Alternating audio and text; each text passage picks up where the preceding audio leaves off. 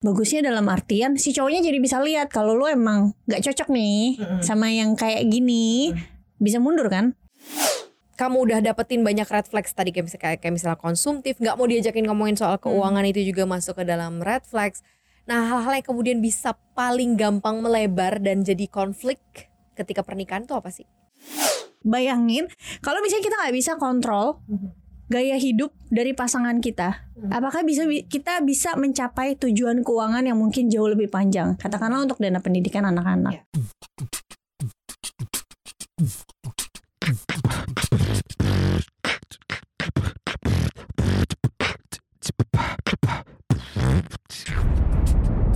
Cuap-cuap cuan.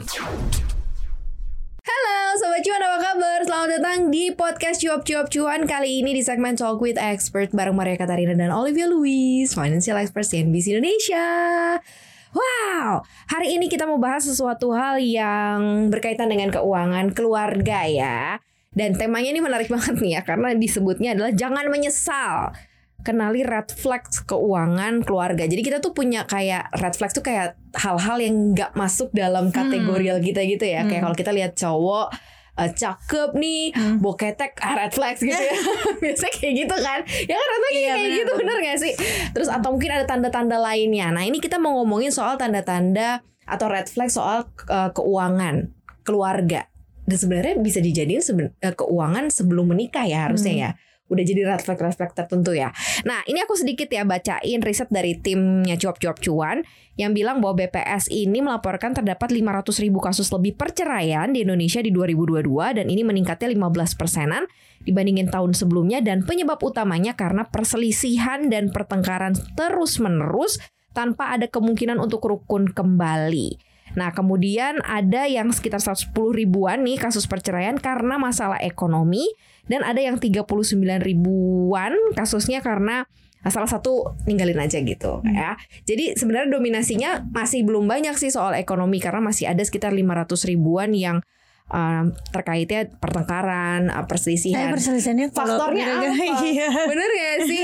Nah, kalau kita bicara mengenai red flag, uh, ada nggak sih hal-hal yang mungkin bisa kita waspadai nih untuk antara calon suami atau calon istri atau pasangan kita yang mungkin bisa kita lumayan hati-hati kalau sudah menimbulkan hal-hal ini, apalagi soal terkait keuangan. Kalau dari pas pacaran ya, sebenarnya pacaran bisa bisa nilainya dari spending habitnya sih. Hmm. Kan kita kalau pacaran biasanya kan sering bareng ya. Kalau malam minggu gitu-gitu itu masih diperhatiin spending habitnya gimana.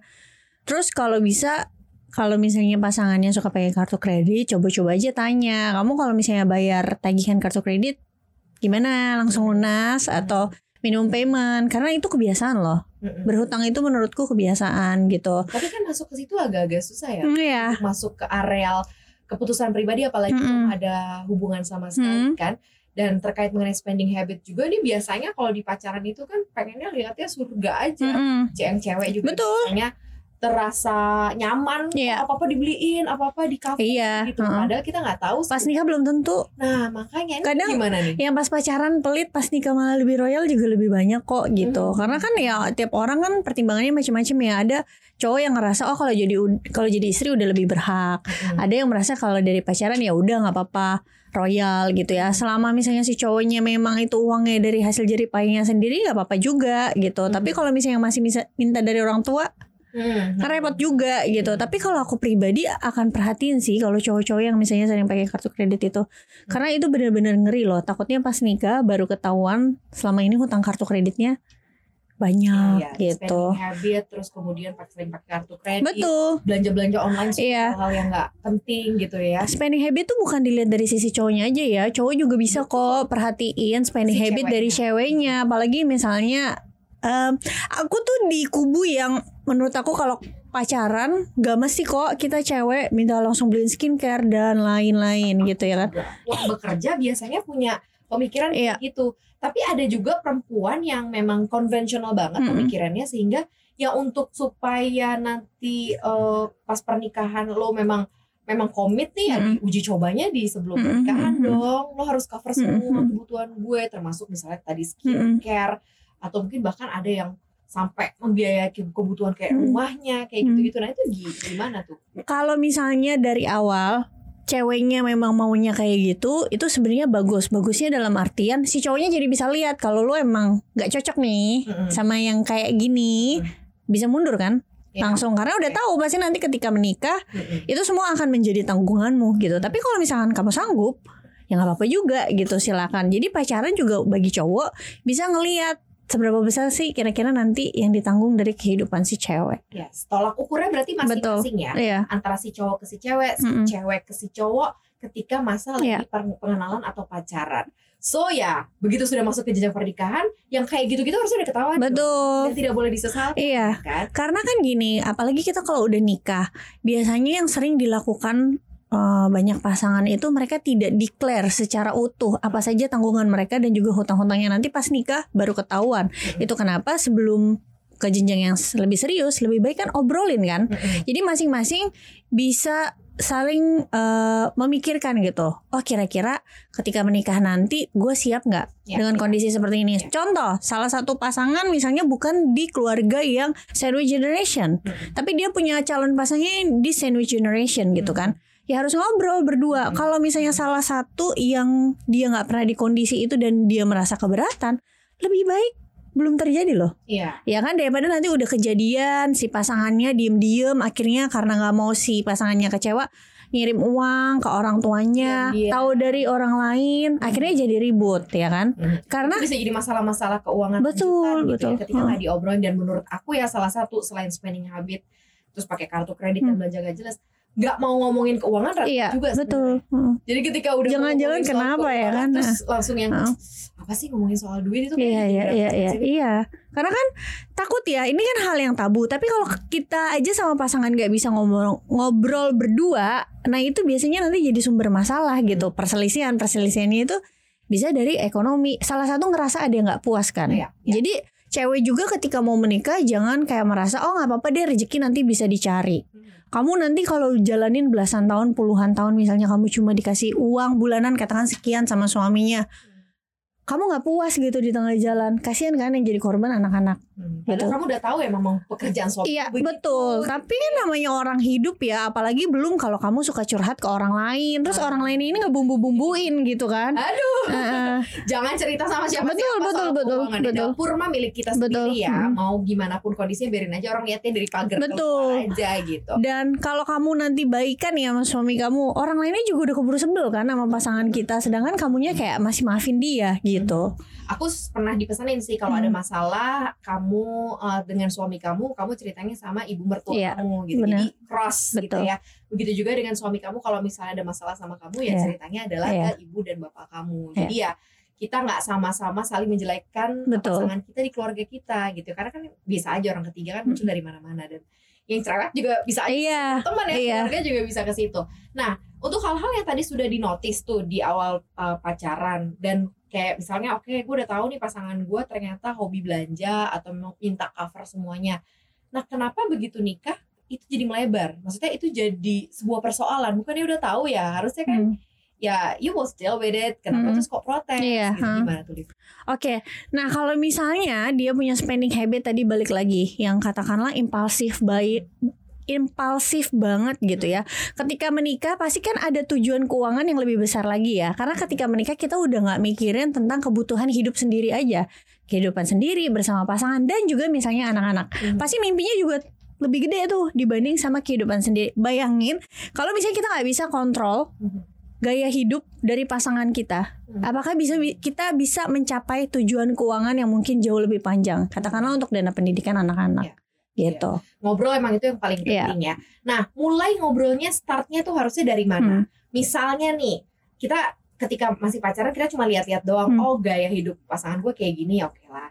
Oh, ini kerja juga oke lah gitu ya. Hmm. Atau misalnya ah masih bisa ditolerir. Ketika menikah kan istilahnya kita berharap kan udah lagi nggak ada uang uang uang uang Iya. bahwa ini kita we build Betul. rumah tangga ini sama-sama Iya. gitu. Mulainya mulai dari mana nih untuk kemudian berbicara gitu. Kayak eh, eh kita punya rencana apa nih Mhm. mungkin eh, tahun depan atau anak-anak gimana gitu Oke. atau soal investasi. Mulainya gimana gitu? Oke. Yang paling pertama kasih tahu dulu pendapatan sama pengeluarannya. Itu jujur ya kan jujur-jujuran dulu keterbukaan dulu tanggungan dan juga hutang Hmm. jadi kan tahu nih bisa hitung-hitungan oh berapa nih sisanya yang bisa disisihin oke yang kedua kalau nonton di Netflix kan yang lagi rame ya How to be rich. Ya, how to get rich. Iya, ya. how to get rich. Ini kita tuh ngobrol sama pasangan kira-kira mimpi hidup kayanya kita berdua tuh apa sih Mm. gitu kan. Nah, kalau ngomong mimpi hidup kaya pasti kan banyak listnya ya namanya kita manusia. Semua hal kita pengen, Mm. tapi kan kita harus tahu kapasitas diri kan. Gak semua bisa kita capai. Pilihlah tiga yang paling kita berdua inginin gitu. Mm. Misalnya apa? Pensiun, dana pendidikan anak atau rumah. Ya udah, tiga ini gitu ya diobrolin bener-bener diatur rencananya apa aja gitu kan harus gimana apakah misalnya tadinya yang si suami bekerja sendiri supaya lebih cepat bisa mencapai tujuan keuangan istrinya harus ikut bekerja atau kalau misalnya suami yang bekerja sendiri maka dia harus coba untuk tingkatin income Mm-mm. seperti itu Oh oke, berarti ya itu diobrolinnya startnya dari Iya. situ. Dari mulai uh, merealisasikan adalah dari mimpi-mimpi yang sudah Betul. didiskusikan bersama. Nah, berjalannya waktu ini kan uh, ada banyak hal yang Hmm. terjadi gitu ya. Gimana sih bisa kita bisa melakukan adjustment? Apakah memang harus seterbuka itu? Misalnya si istri yang memang terima uang dari Hmm. suami memang mendeklar gitu nih gaji kamu segini loh, pengeluaran kita segini gitu atau seperti apa sebaiknya agar komunikasi dua arahnya menjadi uh, berhasil Hmm. karena kadang-kadang ada banyak istri-istri yang ketika dikasih gaji sama suami udah gitu kurang diem aja gitu mm-mm. takut Iya. ah, lebih nanti suami Mm-mm. udah s- stres Stres. kan, ini itu atau ada uh, kebutuhan-kebutuhan istri akhirnya nggak berani nih dia minta Iya, sama suami karena suaminya aja ngasihnya uangnya uh, pas-pasan. Ya. sementara dia ada beban misalnya kayak dia harus ngasih keluarganya atau apa atau mungkin sebaliknya itu juga terjadi gitu ya atau ada juga yang uh, bisa jadi nggak nyambung atau bisa jadi nggak dua arah ketika si istri justru ngerasa overpower atau ngerasa ah gue udah gaji ya udah deh Hmm. jadi kayak gitu nggak ngerti? Hmm. katanya gajinya segitu dari suami ya udah deh uh, gue punya ini jadi Hmm. kayak tambelnya ya dari situ tapi Hmm. si suami secara real nggak tahu tuh bahwa Hmm. ada kondisi keuangan yang nggak sinkron sebenarnya yang Oke. nggak terpenuhi gimana nih? Kalau itu kan makanya penting banget bikin anggaran keuangan kan supaya suami juga bisa lihat kalau kamu tipikal istri yang nggak bisa jelasin nih uangnya lari ke mana aja tapi takut banget ngomong ya udah bikin anggaran aja berapa uang belanja kamu ke apa pasar berapa bayar sekolah anak-anak berapa beli gas setiap bulannya. Kalau udah ada anggaran yang jelas maka bisa tunjukin ke suami segini loh jadi kamu tahu kan uang kamu yang selama ini kamu kasih habisnya ke mana aja gitu dan kamu tinggal bilang kalau misalnya ada ini kan habisnya untuk uang jajan anak-anak. Nah aku kan juga butuh skincare, buku- butuh apa kira-kira pasu bisa nggak kalau misalnya tambahin untuk aku pribadi Hmm, gitu. Oh gitu. Jadi minta juga Ya. gitu ya kekurangannya. Nah kalau suami-suami eh, sepenting apa sih mengetahui eh, neracanya gitu? Karena ada kadang-kadang ada ada suami-suami yang nggak mau tahu gitu. Iya, gue udah kasih ya "Ah, udahlah ya terserah udah lu mau apain duit cukup gitu. duitnya. hmm. Dan kadang di tengah-tengah perjalanan dia masih eh, minta lagi gitu ya. Ini ada ini nggak segini gitu. Minta Hmm. sama istrinya kayak seakan-akan istrinya memang menyimpan semua dan berlebih gitu ya. Tapi Hmm. sementara dia nggak tahu bahwa banyak yang kurang. Seperti apa sebenarnya? Oh ini kalau misalnya gajinya suami dipegang sama istri Oh, semua ya, dia dijatah. Oke, Oke. siap. Nah namanya kita nikah kan dua orang ya, jadi nggak bisa acuh tak acuh juga sama anggaran keluarga gitu. Meski udah cari uangnya, semua diserahin ke istri, harus tahu pengeluarannya ke mana aja. Jadi suami juga bisa tahu kira-kira memang saya masih bisa nggak sih minta uangnya lagi? Jangan-jangan emang udah nggak cukup Mm-mm. gitu. Jadi ya memang penting dong harus tahu.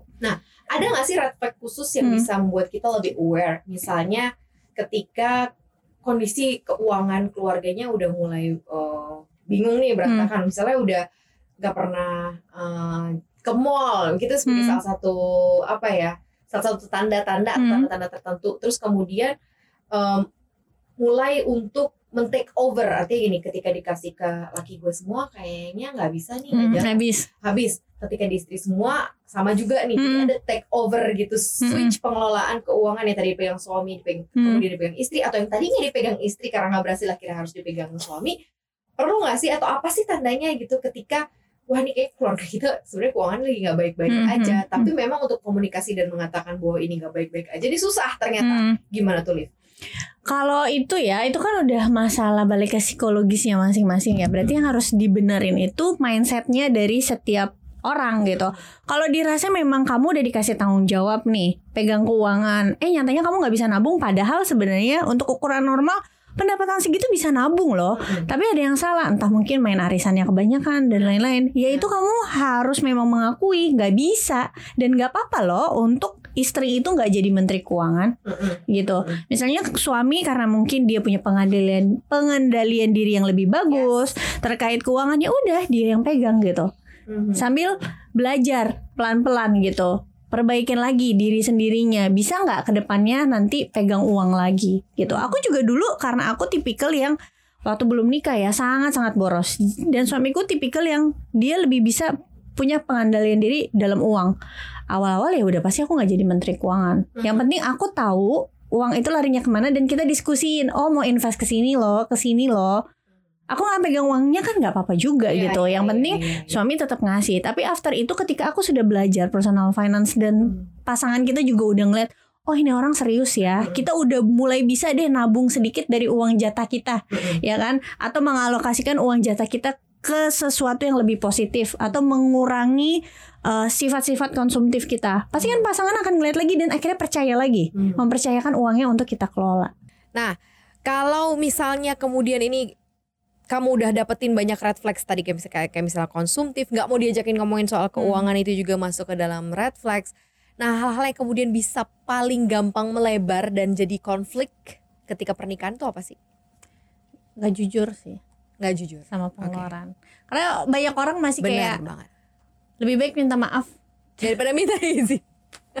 daripada minta izin iya gitu. iya iya. iya, itu iya. kenapa ya pertama keterbukaan itu kita kan hidup sama pasangan kita belasan puluhan tahun bahkan ya Mhm. kalau keterbukaan itu aja nggak terjadi atau misalnya sering melanggar lah Hmm. yang sudah ditentukan ya biasanya ini kan awal dari permasalahan Mhm. apalagi kalau ketemu pasangannya yang tipikalnya nggak bisa ngomong Ya, ya, diemin ya, diemin ya, pendem ya. pendem pendem sekalinya nanti meledak ya kayak kasus-kasus yang belakangan inilah Mhm. Gitu Kita Tapi sebenarnya kalau hal-hal yang berbau ekonomi bisa nggak sih dilakukan restart ulang kan karena kayak hampir banyak Hmm. banget keluhan-keluhan ekonomi ujungnya uh, cerai Mm-mm. gitu ya. Yang keme- kemudian sebenarnya dampak uh, ekonominya juga lebih besar lagi kan kalau kalau perceraian kan apalagi nanti ada tanggung jawab ini itu yang biasanya satu belah pihak juga nggak secara concerns atau komit gitu untuk memenuhi karena udah berpisah juga gitu. Bisa nggak sih kita melakukan re- restart gitu? Bisa oke deh aku maafkan kamu. Kamu maafkan aku misalnya. Karena kita pernah melakukan kesalahan dalam pengelolaan keuangan. Kemudian caranya lagi untuk memulai gimana? Apakah ya udah eh, dijadiin satu aja atau gimana nih? Eh, karena kan kalau misalnya orang tuh berkomunikasi itu kan memang memang harus ya. Tapi ada banyak orang yang nggak bisa iya nggak gitu, bisa. Untuk iya emang berkomunikasi. dipendem gitu. Ah, dia mau ngomong sebenarnya tapi ya nggak bisa, Nggak bisa aja gitu, aneh ya. Heeh. lucu gitu. Tapi memang orang-orang Iya. seperti ini banyak. Gimana Eh, menurutku ini pribadi ya. By experience ya Nggak by experience atau uh, semua pendapat bisa pribadi? di- ya nggak bisa Iya. nggak semua bisa diperbaikin. Karena tergantung kondisinya. Kalau perbaikinnya cuma karena gini "Ah, aku misalnya aku cewek ya Hmm. aku belanja diem-diem gitu. Tiba-tiba pokoknya pakai terus deh ke rumah Mm-mm, atau siang kan suami lagi kerja. Itu mungkin masih bisa diperbaiki. Kamu mau Mm-mm. berubah nggak? Mm-mm. ya kan? Mm-mm. gaya konsumtif kamu. Atau misalnya kamu berhutang deh. Misalnya tadi mau untuk usaha buka usaha ngutang tapi diem-diem nih karena mungkin pasangannya nggak setuju. Mm-mm. mungkin masih bisa ya. Tapi kalau misalnya udah masalah judi Ah, oke. Ya kan? Iya, dan iya. ini berkali-kali Hmm. atau pinjol yang nggak tahu sebenarnya uang apa Mm-mm. un- untuk apa gitu Mm-mm. tapi pinjolnya tuh udah yang benar-benar dari gali lubang tutup, tutup lubang itu Oke. butuh effort Oke. ya karena itu udah habit tuh jatuhnya yang kayak Mhm. gitu terus yang ketiga kalau misalnya berantemnya karena gini suaminya udah berusaha nih cari income Mhm. sebaik mungkin tapi istrinya ngerasa ngerasa kurang cukup terus Oh ya. As a personal ya, Ya. karena kayak ngerasa nggak cukup terus Betul. karena kamu aja yang ngerasa Betul. gitu ya. Itu salahnya di mana suami kamu yang memang kurang atau bisa jadi kamunya yang nggak bisa ngelola gitu Betul. kan? Oke oke. Ini menarik sih sobat cuan. Ya memang kita nggak bisa menghakimi keputusan-keputusan uh, terkait mengenai rumah tangganya sobat cuan, apalagi udah urusan duit ya itu udah urusan masing-masing. Tapi kita coba kasih gambaran soal gimana uh, mengidentifikasi dari awal tadi terkait mengenai red flags-nya yang nggak boleh atau yang sebisa mungkin mungkin dihindari. Jadi apakah pasangan kamu konsumtif atau terlalu banyak eh, belanja-belanja yang nggak penting, penggunaan kartu kreditnya juga tidak eh, teratur, tidak mau terbuka permasalahan keuangannya atau soal keuangannya, nggak mau diajak ngobrol soal keuangan Iya. itu terkait juga mengenai red flag dan melakukan eh, tindakan-tindakan keputusan keuangan yang eh, yang apa ya? Yang unlogic gitu ya. Misal kayak dipakai judi, Mm-mm. pinjol untuk hal-hal yang nggak penting dan mulai nggak jujur nah itu mungkin bisa diperhatikan ya. Kalau masih pacaran bisa diminimalisir kalau sudah menikah ya nggak tahu apakah bisa di restart lagi diperbaiki ataukah tidak itu kita kembalikan lagi ke sobat cuan. Yang jelas cuap cuap cuan selalu kasih hal-hal dan topik-topik yang bisa mengajak sobat cuan kembali lagi berpikir dan memutuskan yang terbaik terutama adalah soal keuangan sobat cuan Thank you banget udah dengerin Maria sama Olive hari ini. Jangan lupa untuk dengerin konten podcast kita lainnya di Apple Podcast, Google Podcast, Spotify, dan Anchor. Jangan lupa follow aku di Instagram kita di @cuap underscore cuan dan subscribe YouTube channel kita di cuap cuap cuan. Happy happy terus ya sobat cuan. Bye bye. Happy cuan.